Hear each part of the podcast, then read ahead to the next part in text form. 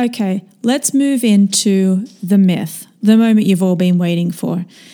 Guys, if you're doing any type of strength training or endurance training or hard out effort and you're immersing yourself in water straight after, you're doing yourself a disservice.